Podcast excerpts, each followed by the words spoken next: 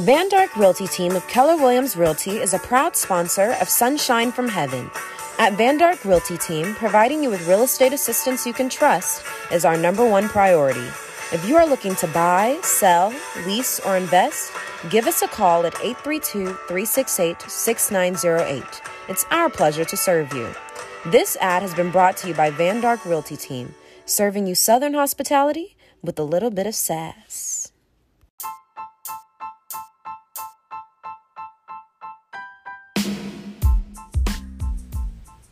Welcome to another episode of Sunshine from Heaven.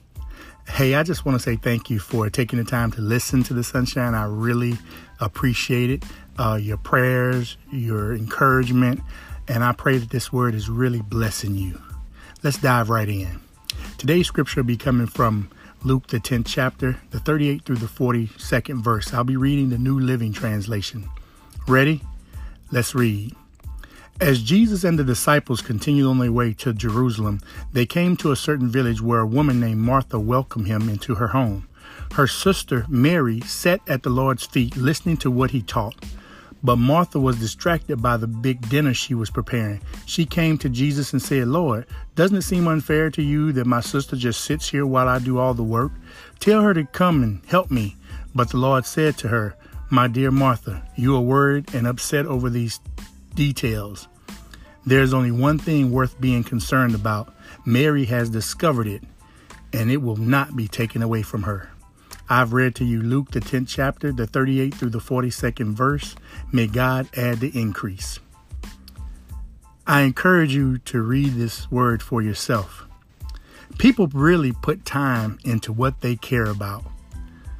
I mean, that's that's the thing. What matters to you is what you're going to put time into where I grew up, there was a man who took care of his cars like you wouldn't believe.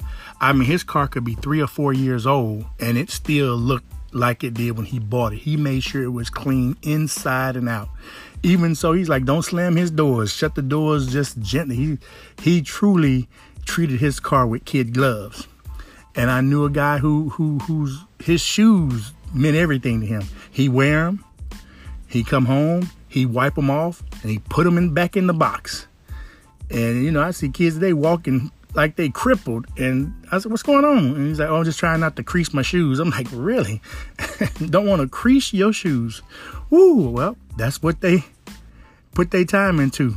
And some people, it's about how they look. They could be feeling like trash, but they ain't stepping outside unless their hair is whipped and their clothes is fresh.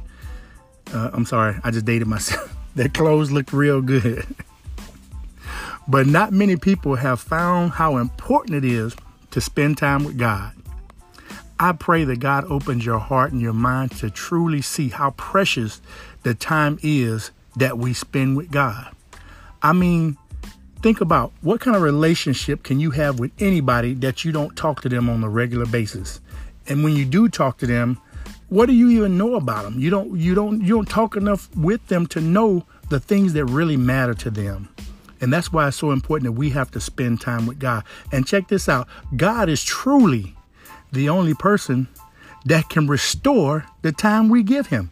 The time we spend on our cars, the time we spend binge watching, the time we spend with our shoes. We're not going to get that time back.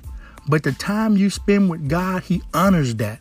He restores that. He'll make sure that that time matters. I pray that God continues to bless you open your heart, your mind to see how important it is, and that you will give God the time that we give so many useless things. May God bless you and keep you this day, and remember, share a little sunshine.